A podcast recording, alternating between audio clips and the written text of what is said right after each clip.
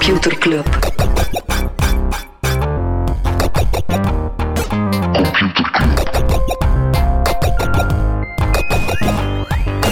Computer Club. Hey Smolly, Hey Freddy, welkom. Welkom terug. welkom. Welkom bij Computer Club, een wekelijkse podcast over technologie.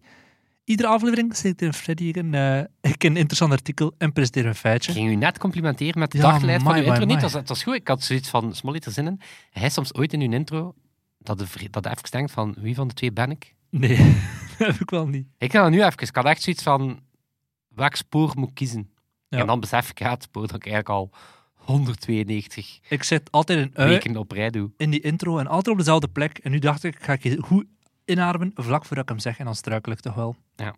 Mensen zouden zich kunnen afvragen van, eh, spreken we die intro echt elke week opnieuw in? Waarom Helaas doen we dat niet gewoon? Ja, we doen wij dat elke week opnieuw. Denkt u dat we professionals zijn? Denkt u dat we jingle zijn? We hebben er, maar ja, ik ga ze nu niet afspelen. Freddy, eh, waar gaan we het niet over hebben deze week? eh, jawel, gaat wel een jingle Ah, afspelen, oké. de regulators.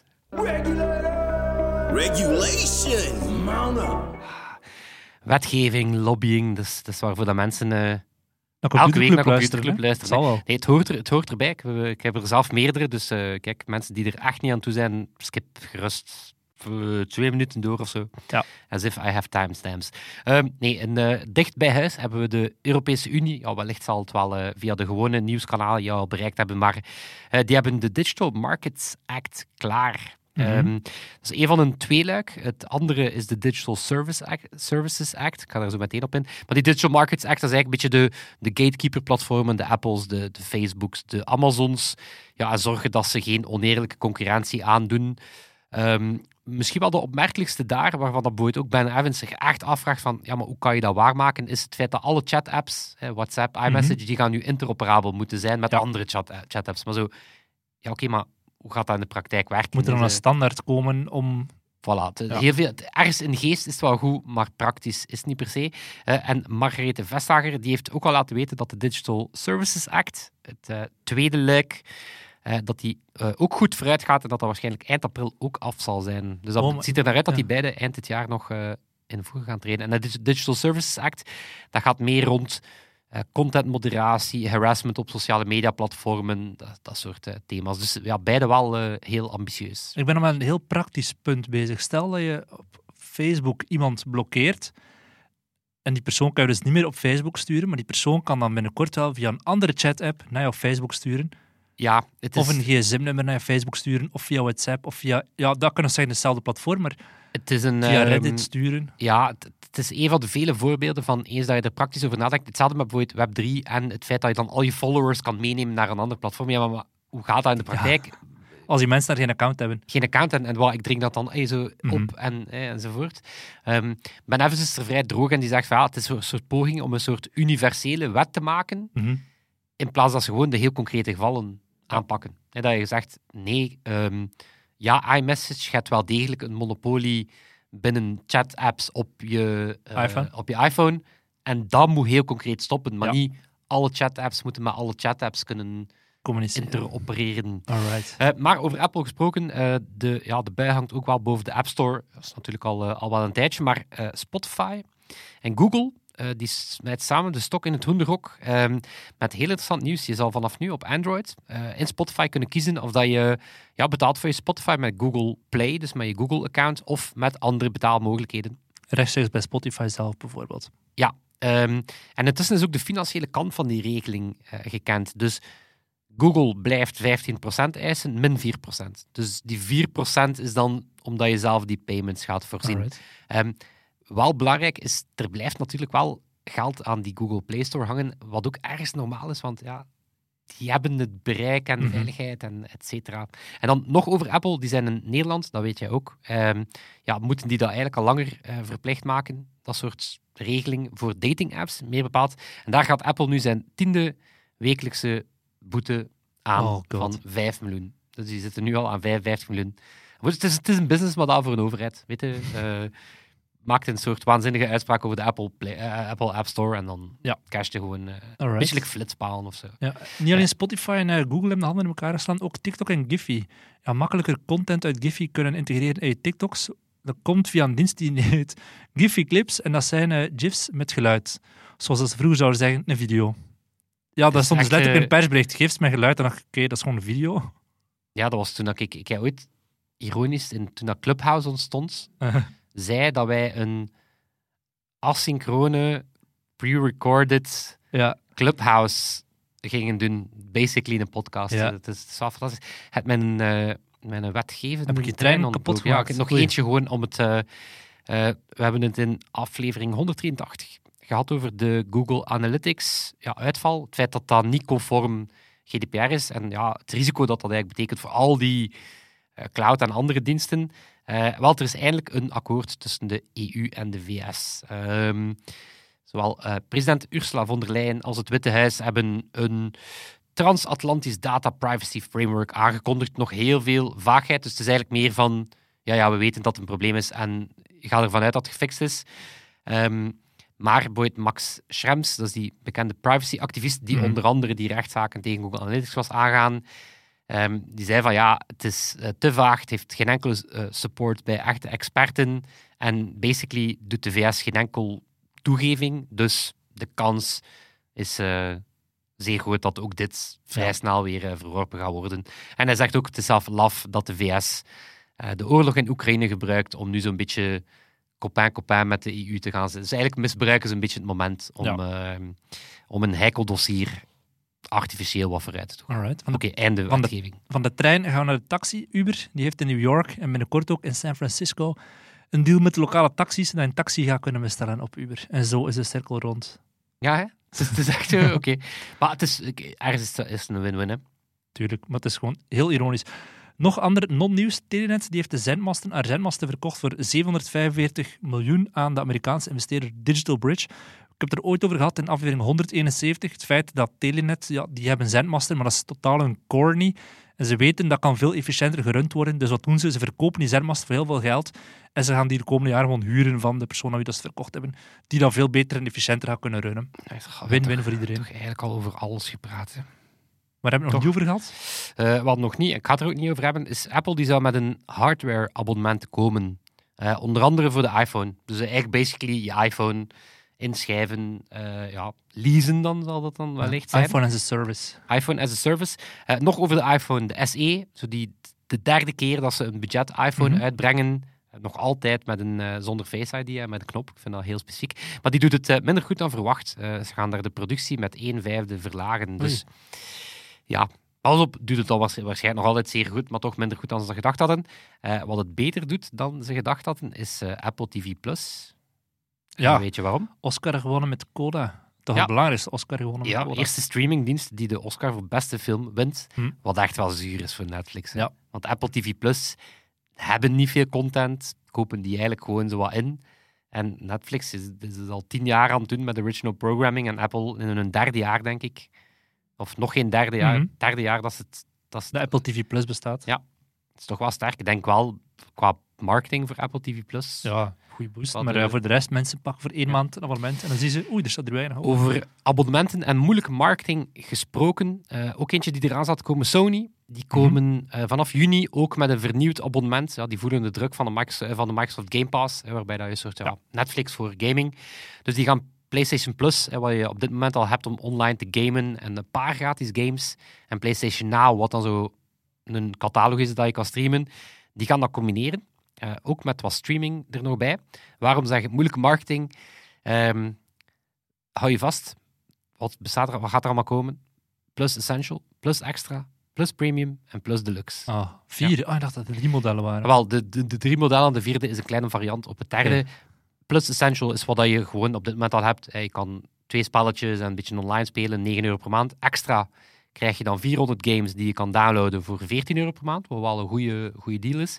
En dan Premium, dat is 17 euro, wat ergens ook nog meevalt, met nog eens 340 games erbij, waaronder ook eh, arcade, PS, PS, PS2 Classics en ook streaming. Oké. Maar wel Streaming, hoe ah, ja. PS5-streaming. En ook in tegenstelling tot de Game Pass, eh, geen ja, big titles upon launch. Die Game Pass kan je echt ook die laatste nieuwe games Mhm. meteen, die zitten meteen al op abonnement. Eh, dus dat gaan ze niet doen. Eh, maar bon, Sony kon niet achterblijven. Oké. Voilà. Freddy, waar gaan we het wel... het. Een hele brok waar we het niet over gaan hebben, maar waar gaan we het wel over hebben? Het is aan mij even te beginnen. Deze Ja. keer ben, ben Nee, nee. sinds die Ja, ja, keer dat dat je, dat je verwarring gezaaid hebt, Thomas Molders. Het is een beetje zoals het zomeruur en het winteruur. Ja. Plotseling ben ik in de war over wat dan mijn plek is in deze podcast. Smolly, noem eens een bekend Russisch techbedrijf. V-contact. Ja, inderdaad. Is? Nog onthouden. Ja, we ja, hebben het natuurlijk al onthouden, want we hadden het eh, een aantal weken geleden over ja, Telegram, die Mhm. hele populaire app. Onder andere in Oekraïne en het feit dat die ja, door Russen is opgericht, die dan eh, ook V-contact hebben. Ken je nog een bekend techbedrijf? Telegram op zich. Maar ehm, nee, niet meteen. Heb je al van Yandex gehoord? Nee. Eh, nog niet veel over gesproken ook. Ehm, Yandex. En Yandex kan je echt wel zien als het Google, Uber, Amazon en Spotify van, eh, van Rusland. Eh, maar ik ga zo meteen ook uitleggen waarom dat de kans inderdaad vrij klein is dat je ze tegenwoordig eh, kent. Of ja, misschien ken je ze nu wel wat meer, want Wired heeft een heel goed profiel over het bedrijf. Die, ze- die, die gaat dan in over die founders natuurlijk. Die zegt ja, 20 jaar om het uit te bouwen, 20 dagen om het volledig verliezen. eh, te verliezen. Hè. Ehm, dus ja, begonnen, een beetje, beetje backstory. Ehm, ja, Ar Arkadi, eh, Arkadi eh, Volos, ehm, samen met Ilya, ik moet even zijn naam opzoeken, maar ik zal zo meteen vertellen. eh, die mens bestaat helaas niet langer. Segalovic, ehm, ja, Russische Joden. en dan opmerkelijk, ja, die families zijn in tegenstelling tot bijvoorbeeld de familie van Ser Sergei Brin, Mhm. ja, zijn in, in Sovjet-Rusland gebleven. Ehm, en eigenlijk, ja, toen dat er, ja, na de val van die muur, ja, al die oligarchen in volle schijn eh, gingen, ja, gingen zij gewoon echt die Silicon Valley tour op. En dan hebben ze een jaar voor Google, dus een 97 jaar voordat Google met zijn zoekmachine kwam, eh, Yandex opgericht en was yet another indexer. Was, was, Mhm. was eigenlijk, ja, voordat Google het, eh, ehm, het heel bekend maakte, ja, waren zij eigenlijk al de eerste zoekmachine. Ze zijn nog altijd de grootste zoekmachine, het 60% marktaandeel in search. Ehm, In Rusland. in Rusland, ja, Ja. klopt.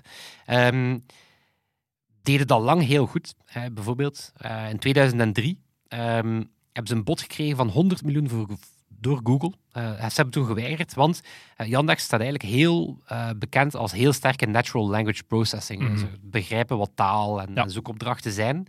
Ehm, ja, Google heeft eigenlijk ook nooit succes gekend in Russische search, omdat die taal is blijkbaar heel specifiek. Hè. Dus heel technologisch sterk bedrijf. En dan zijn ze natuurlijk ja, op zijn Googles en op, zoals al die, al die tech-giganten, ja, doen ze intussen veel meer. Yandex Music, Yandex Taxi, Yandex Navigator, Yandex Money, Yandex News, Yandex Market.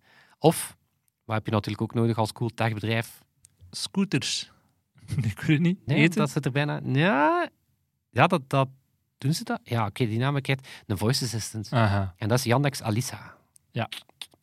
Ehm, en ja, ook een beetje backstory. Ehm, sinds 2011 staan ze ook op de Nasdaq. En waren ze, toen de grootste IPO sinds Google. Oké. Eh, maar om wat te zeggen, dat, dat waren wel andere tijden. Dat was toen 1,3 miljard. Als je Ja, nu naar al die beurs gaat kijken, dat is een beetje, een beetje waanzinnig. Eh, en daar werd toen gezegd dat Rusland heeft nu ook een Steve Jobs en Steve Wozniak. Dat was toen de, de marketingslogan van die IPO. En wat wel interessant is, om dan een beetje te kijken naar, ja, de, om dan afsluiten zeg maar, met de uitval en ja, wat is er van te zeggen? Maar het is wel interessant hoe dat Yandex een beetje ja, balanceert tussen enerzijds het Westen en anderzijds het, ehm, ja, wat ze in Rusland doen. Ehm, en bijvoorbeeld in Rusland, om, dan- om dan zo te zeggen, ja, wat daar de uitdaging is, zoals elk Russisch bedrijf, eh, ze ook opmerkten trouwens in een beursgang, van elk Russisch bedrijf is potentiële speelbal van, van politiek klimaat. Maar dus daar moest onder andere die Volos ja, echt wel een heel slimme operator zijn die zo ondernemer kon zijn, maar ook ja, niet te veel het Kre- Kremlin tegen de veren Mhm. eh, gaan... ehm, Typisch ondernemen in Rusland. Ehm, ja, en, en daar had die Volos, die wil ergens Yandex een beetje uit politiek vaarwater houden. Eh, Die probeerde de relaties te onderhouden. Onder andere in 2006 was er zelf een Ask Me Anything met Poetin. Dus die, die probeerde een beetje neutraal te blijven, of misschien zelf iets te veel kopij kopij. Dan die, die andere co-founder, Ilya eh, Segalovic, die werd een beetje het moreel kompas genoemd van het bedrijf. Die ging ook protesteren tegen de valse verkiezingen en zo. Is dan overleden aan, eh, aan kanker. En sindsdien ja, merk je wel dat Yandex ja, meer dan ooit een heel conservatieve isol, eh, hoe zeg je dat, isolationisme, zo ja, heel sterk op zichzelf, op Rusland, ehm, eh, begon terug te vallen. Ehm, ook al begonnen ze de laatste jaren wel ja, toch meer en meer hadden ze de laatste jaren wel het plan om minder afhankelijk te zijn van die Russische economie. Ze hadden bijvoorbeeld een joint venture met Uber. Mhm. Dus eh, Uber was daar mee aandeelhouder en zij ook mee van Uber. Ze hadden ook sinds 2020 autonome wagenpilots in Arizona. Ehm, ze hadden bijvoorbeeld al in 2018 ook als een, als een primeur in Innopolis, wat een mega coole stadsnaam is natuurlijk. Een soort super hippe tech-hub in Rusland. Al de eerste zelfrijdende taxis. Ze hadden een Rover, zo'n robot Mhm. delivery ding, die ze met Grubhub partnerden, met Carrefour in Dubai. Ze hadden een zelfrijdende wagen op CES. Ze hadden Yandex Labs in Palo Alto. Al Hij sinds... zegt, ze hadden, bestaat het niet meer. Ja, wel, dus natuurlijk de, de uitval, want ja, sinds de inval van eh, Oekraïne, ja, Uber partnership opgezegd, eh, heel wat landen verbieden Yandex taxi, Yandex diensten. Samsung levert geen chips meer voor hun servers. Partnership met Grubhub, DuckDuckGo is geëindigd. Firefox biedt Yandex niet meer aan als zoekmachine. Daaraan boven, ja, de volledige Russische economie valt stil. Mhm. Dus er valt daar ook in dat eigen land niet veel, eh, niet veel uit te geven.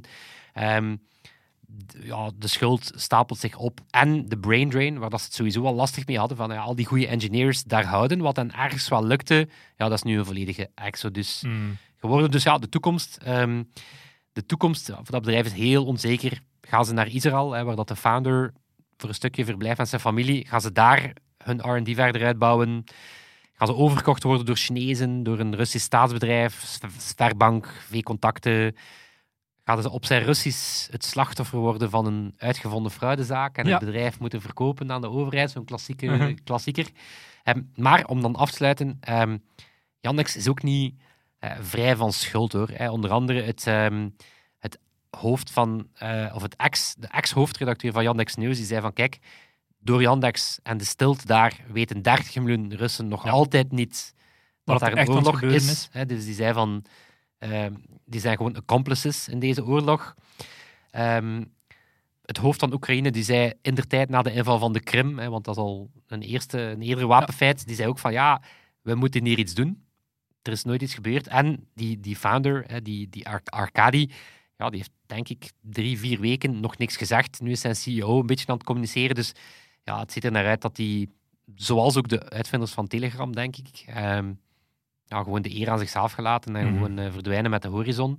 Eh, en ja, het, het, zoals elk Russisch en Chinees bedrijf, denk ik, ja, het Kremlin heeft er wel degelijk veel invloed door. Die hebben bijvoorbeeld, in wat door een van de vorige boardmembers een deal met de duivel genoemd is, eh de Kremlin heeft op de board twee seats met golden shares. Dus kunnen basically Alles, Alles- overrulen. alles overrulen als het niet in de national interest is. Lees. Ja. ze kunnen eigenlijk alles. eh Voilà, wel, ze- het, het Google, het Google, Amazon, Spotify, Uber van, eh, van Rusland. Maar dat gaat, eh, denk ik, zoals heel veel Russische bedrijven, achter een eh Het einde van het jaar ijzeren gordijn belanden. En Mhm. die gaan een beetje wegkwijnen, denk ik. eh.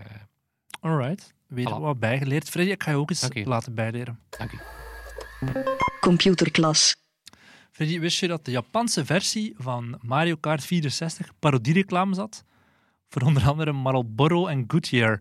Dat stond er op de zijkant op de pancartes zo Marioro, Marioro en Koopa Air. Ze hebben dat voor de Amerikaanse markt uiteraard moeten aanpassen, want ah, privacy, privacy eh, IP-rechten en zo, dus dat mocht niet. Er waren nog een aantal andere merken in games die zo niet bestaan. Uh, Cluckin Bell in GTA San Andreas, dat zo'n mix was van McDonald's en KFC. Dus iedereen die daar, eh, de staf, die had allemaal van die kippenpakken aan. En in Fallout had je Nuka-Cola. Ja. de nucleaire Coca-Cola. Ja, en ik denk Fallout nooit gespeeld, maar die gaan heel ver in Nuka. Allee, dat is echt zo, zo even aanwezig als Coca-Cola in Ja. de echte wereld. Is die... Met zo automaten en Eh. advertenties en zo. Ja, dat is wel zot. Nice. Maar ja, Mario, nu zou dat natuurlijk niet meer kunnen, dat er maar op reclames in een kinderspel staan. eh. Ja, maar toen mij zo denk, ik speel ze een super nice en ik zoek al vrij lange gelegenheid om die keer te pimpen, om die keer zo wat te pushen. Hm? Art of Rally, dat is een super gestileerde rally game. Zo Op welk top-down. platform? Op eh, PlayStation, Switch. Xbox, ja, op alle couranten. Het zit in de Game Pass onder andere op Mhm. eh, Xbox. Super gestileerd, zo mega low poly, weet je, zo die stijl. Maar zo echt in die ja, gouden jaren van Rally, weet je, zo die groep B, zalige bakken. En die hebben ook allemaal ja, natuurlijk geen echte sponsor in deals. Dus die, dat zijn de reclames met valse brands. Ik weet het niet van zo petrol en dan zo in dat groen. En dan besefte hoe sterk dat merkassociaties zijn. Ja. Zo, gewoon die Marlboro kleuren zien met een driehoek. Mhm. En dan weet je ook van ja, oké, dat, is, dat is Ja. Marlboro. Zo, dus inderdaad, zo, ik denk zelf, als ik mij niet vergis, dat ze volgens mij zelf geen merknamen vermelden, maar dat ze gewoon De kleur op de zich. kleuren en de, de vormen is, dat je dan zo eigenlijk wel de associatie maakt. eh Art of Rally Art of Rally. Ja, nee, maar cool. eh, valse merken in, eh, in games. in games. Ik heb me altijd af, afgevraagd van oké, er zijn merken die betalen voor reclame in games, of reclame Mhm. in films, for that matter.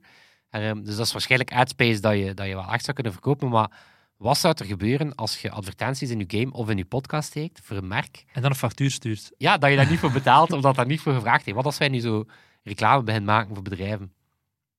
Dat gaan we niet doen. Maar ja, Nee, nee, maar wat, Wat als, wat als ja. wat- mag dat?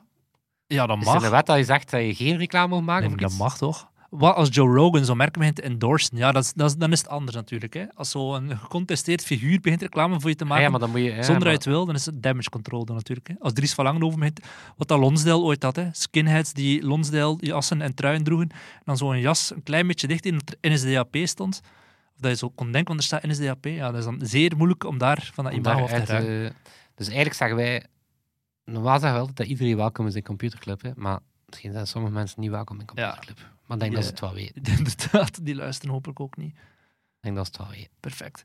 Smolly. Freddy, ik heb een heel cool artikel gelezen in de New York Times over een Amerikaanse trend. Mensen die en masse geld doneren om moordzaken op te lossen. Er zijn dus kickstarters om geld te geven om doorbraak te forceren in eh, onopgeloste moordzaken.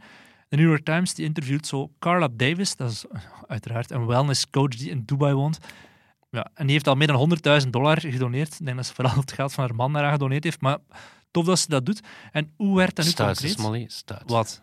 Nee, nee, het stond effectief in, eh, in een artikel dat ze voor het werk van haar man in Dubai zat, et cetera. En dat zij zich daar bezig hield met webinars. Het kan zijn dat ze er heel veel geld mee verdient. maar- van valse eh, seksistische stereotypering, nee. Maar kan niet beter. Ja. Kan niet beter. Lees het artikel en je zal zien dat vooral het geld van haar man is. Maar wat, hoe werkt dat concreet? Die mensen die betalen geld, zodat onderzoekers DNA-databases kunnen doorploegen. Databases die veel breder gaan. Ja, de database van de politie, die, ik weet niet wat dat concreet dan werd, maar die hebben zomaar een aantal genomen opgeslagen. Maar je hebt er zoals, ja, als je zo'n onderzoek doet, Ancestry en my, uh, ja, je hebt Ancestry, 23 and 23andMe, Me. maar het gaat niet over die, want die willen dan niet dat aan de politie gedoneerd wordt. Die zijn zozeer gefocust op privacy, eh, uiteraard. Het gaat vooral over GED-match. En dat is een platform waarop dat je, je je resultaten van 23andMe en Ancestry en zo kan uploaden, om dan te gaan kijken van wie is er familie van mij, of welke DNA-dingen matchen met de mijne. Ehm, dus eigenlijk neem niet alles aan. Stel dat ik nu naar het labo ga hier in UZ Gent en ik wil mijn DNA laten checken, zoals ik bij mijn dochter heb gedaan, eh, of ze gehandicapt is of niet, en dan krijg je zo ja, heel die DNA-streng. Je zou kunnen zeggen, ik ga nadien op GD-match uploaden om te kijken, is er een match, ja of nee, of hoe ziet mijn familie tree eruit. Als je dat bij Ancestry en 23andMe doet, gaat dat veel beperkter. Ik denk dat bij 23andMe krijg je gewoon zo te zien, je hebt zoveel procent Caucasische afkomst, zoveel procent Afrikaanse, maar Mag ik, mag ik thuis? Ja. Ik weet dat we dat zo op het einde van de aflevering doen, maar ik altijd dat brugje naar Toon en Sebastiaan. Hè. Ja. We zijn en trouwens vorige week ook vergeten bedanken. Dus nu, ik ga nu al het brugje knallen, Ja. zo, waarvoor dat wij geen test nodig hebben om te weten dat we een match hebben, Ja, ja, is met Toon en Sebastiaan. En dan gaan we straks ook nog een keer bedanken. perfect. Mooi- ik zag mooi, gewoon al een klein brugje en dan doen we de rest van er artikel. even ja. overlopen en nu keren we terug naar de andere kant van het water. In 2018 verscheen er al een studie en die zei, ja, binnen drie jaar, dus eigenlijk vorig jaar al, ga je via dat platform het DNA van iedere Amerikaan en Noord-Europeaan eh, nee, Euro- Europeaan en Noord-Amerikaan kunnen traceren via ja, Freddy. eh, ik- ik- als politieagent upload ik hier een DNA-streng dat ik gevonden heb op speeksel of whatever van iemand. En ik zie hier, ah, er is een neef die daar een match mee heeft. En zo zou je al kunnen in de juiste richting kunnen gaan van dit is de dader, ja of nee. Het is natuurlijk niet zo makkelijk als ah, ik heb hier een DNA-streng op een USB-stick, ik upload die. En ik zie hier als politieagent, Freddy is de, de dader. Het gaat veel moeilijker en je moet een beetje weten wat je doet, ook omdat de mensen Het zou een vrij korte montage zijn. Ja, inderdaad. in de True Crime series dat echt zo... USB erin, Ah, ja, oké, ja. het is Freddy. De Ja, butler. ja. Daar zouden geen, geen goede Netflix-series Nee, ook omdat heel veel mensen die, die gaan al anonieme mailadressen gebruiken om die DNA te gaan uploaden, et cetera. Dus ah, het gaat al vaak, het kruipt al wat tijd in en tijd is geld. En als politieagent heb je dat geld natuurlijk niet. Maar dan zijn er individuen en groepen die zeggen, we gaan ons duit het zakje doen. En bijvoorbeeld Vegas Justice League, die al 50.000 dollar heeft gedoneerd. En we moeten echt checken, dat is een groep vrienden. Waaronder een blonde violiste met 100.000 volgers op Instagram, een aviation entrepreneur die een beetje op Johnny Sins lijkt, dus zo'n kale man. Met, ja, oké, lijkt ook een beetje op Jeff Bezos, als dat een referentie is, dat meer mensen snappen. Maar het is zeer, zeer Las Vegas. En die mensen die hebben een website voor zichzelf, de Vegas Justice League. Gewoon rijke mensen die zeggen, hier 50.000 dollar, politie, amuseer je ermee en los Damn, de zaken sorry. op. Oké, mag ik u bedanken? ik, Zeg maar. kijk, ik droom al heel lang van een fictieboek te schrijven. Uh-huh. Maar ik weet gewoon niet of dat ik de original imagination om te zeggen van oké, wat is het topic? Uh-huh. En dan dacht ik, iets sci-fi, dat moet wel kunnen. Weet je, dat ik misschien wel in mij... Ja, De Vegas de- Justice de, League. De Vegas Justice League. Ik stel, ga echt naar die website en zoek die violist op. Ik weet de naam even niet, maar eh, dan zie je meteen, ah, dit is zo Las Vegas. Het probleem, de mensen, het publiek, die kiest zelf welke zaak moet er geopend worden. Dat gaat heel vaak over jonge witte vrouwen die vermoord zijn. Eh, uiteraard, mensen gaan daar, dat is zeer mediageniek. eh. De database is ook wel witter, dat is dan weer een voordeel. In tegenstelling tot die van de Amerikaanse politie, die ja, historisch gezien veel, vooral veel zwarte mensen bevat. Maar zo de mensen die, die zo'n Ancestry of 23andMe-testje doen, dat zijn dan vaak vaker witte mensen die dat dan eh, daar gaan uploaden op die GED-match. Maar het En ik denk inderdaad, als jonge blanke vrouwen vermoord worden, dat dat wellicht het snelst gaat gebeuren in hun eigen kring. Door iemand die ze kennen, door andere blanke mensen. Maar vaak. wie heeft het gedaan? Daarvoor hebben we een beetje speeksel nodig. Ja. Maar het geld, dat komt tegenwoordig vooral uit een hoek die we heel goed kennen. De podcast. True Crime Podcast. Die slaan erin om massaal veel geld te verzamelen. Je hebt het productiehuis Audiochuck. Die hebben 17 shows die eh, maandelijks samen 52 miljoen keer eh, beluisterd worden. Die halen hadden anderhalf miljoen opgehaald om dat soort DNA-onderzoek te doen. het is hè. hetzelfde met zo de Making Mirror op Netflix. En zo. Ja. Weet je dat zo'n een universele waarheid is? Is als iemand zo zegt, ah ben podcast beginnen luisteren, dan zo, wait for it. Die Serial. moordzaak over dat, serial over dat. Ja. Is echt zo'n soort universele dat zo 75% van mensen hun eerste podcast is een true Een crime. kasteelmoord. eh, ja. Ja, absoluut. Je hebt nu ook volledige start-ups die er rondgebouwd worden. Eh Otram is een start-up die hebben 30 miljoen al opgehaald. En dat is een soort one-stop shop. Dus eh, ze gaan niet enkel speeksel analyseren. Stel, je hebt op de moord, op de, de zaak Ja, van... kijk, ik dacht even dat ze ook podcast ging maken. Of is dat ook die van een ja, dat service? kan, hè. Dat ze gaan zeggen van, we gaan dat hier nog verbreden en er ook content Oh, marketing rond zie- doen. Ik zie hen echt al zo, ik zie hen echt al zo naar, naar rouwende families gaan. Ze van, Ik ga een Onze- reeks maken onze- over die zoon. onze deelneming eh, echt tragisch. Hier is mijn kaartje, dus wij doen zowel de fundraising, de podcast. DNA-onderzoek. Eh, ja, DNA. Maar dat is dus effectief, ja, zij, zij zeggen, we kunnen zelfs met een sigaret aan de slag DNA eruit gaan onderzoeken, gaan matchen met de databases, heel het onderzoek doen, ja, privatisering van de politie en Ja, wel, ik ging zeggen, wat vinden, wat vinden we ervan? Ja, dus, ja, ik zeg het, het is sowieso al unfair, omdat de meest mediagenieke zaken krijgen voorrang. Als jij als oude zwarte man vermoord wordt, no way dat ze daar veel geld voor gaan inzamelen. In tegenstelling tot een jonge blonde vrouw die door haar lief vermoord is, die Instagramster, waar het dan wereldwijd eh, met aandacht gevolgd werd wat er gebeurd was. Ja, en ik zo'n beetje dat vigilante-aspect. En dan zo- nee, pas op, de mensen die samenkomen om iets te doen, is altijd fantastisch, Tuurlijk, maar zo... Ja. Toen mij, de- toen mij ik weet niet of ik die in de podcast verteld had, dat ehm vreselijk artikel dat ik gelezen had rond een, ehm, eh, een vermist kind. Uh-huh. Ja, vertelde over Nee. een vermist kind en dan Nee. die zoektocht die zich tegen die ouders gekeerd heeft. Vreselijk. Ja. Er was een ehm, kindje was gaan spelen bij de oma, maar was ze in swamp country. En Hmm. eh, oma, even niet opgelet, eh, kind verder afgedwaald in de tuin, moet in een stroming terechtgekomen zijn. Eh, hele search party, volledige Facebookgroepen, die zeiden, oké, we gaan daar eh, natuurlijk, hè, we, gaan die, we gaan die toddler gaan zoeken en de familie steunen enzovoort. Maar dan ja, kwam er geen nieuws. Brandweer had zoiets van, ja, de kans dat dat kind door die stroming is gegrepen is Mhm. ja, mega hoog. Ja. Zo, people got bored. En dan zijn ze beginnen merken van, ja, er is misschien wat spanning in de familie. Dus dan zijn ze in een volledige whodunit uh Uh-huh. terechtgekomen. Maar tot op het niveau dat die ouders ja, die groepen moesten proberen stilleggen. Van, ja, die werden daar eigenlijk opgevoerd als, als Satan. Hè, zo. Maar dat die ook zeiden van, laat ons gerust, wij zijn ons kind kwijt. Gun het ons eerst zitten helpen en nu, nu, nu, nu hadden er plezier in Mhm. om hier een soort moordmysterie Dat er niet is. ja, en, en de moeilijkheid dat ze dan natuurlijk ook hadden om bij Facebook ehm, Ja. ja, die, die, die groepen offline te laten halen. En iedere keer dat ze dat deden, dook er wel een andere groep op. En was dat teken dat ze echt wel iets te verbergen hadden. Ja. Dus ja, dat soort online politieagentjes spelen. Politieagentje spelen kan ook wel eh, snel, snel om, Nee, omschakelen. En ook gewoon het feit hier, de mensen die die DNA... allee, wij zitten misschien in die database gewoon omdat er een Amerikaanse neef of zo wat DNA heeft geüpload, waardoor dat, ja, het is onvrijwillig, is dat privacy vlak, eh, zitten er zeer veel gaten in dat verhaal. Weet je wie dat er... Nooit een gat laat vallen, een steek laat vallen. En bovenaan in mijn da- database staat, in onze database staat, Vertel me, wie? wie zou het kunnen zijn? Toon en Sebastiaan. Ja, Sebastiaan, die op dit moment op reis is in L.A. Dat is ook zo'n beeld dat past, hè. Sebastiaan van den naar Branden. de, Die, eh, de Las Vegas Justice League. eh, Ja, voilà. Hij gaat, daar, hij gaat daar wat moordzaken gaan oplossen of zo. We horen het wel. En de fantastische Toon de Pauw, die eh, ook deze week de edit doet, die Yes. overneemt. Zijn daar heel dankbaar voor. mensen kunnen ook lid worden van onze Justice League. Ja, ja, ja, voorlopig lossen we nog geen moorden op.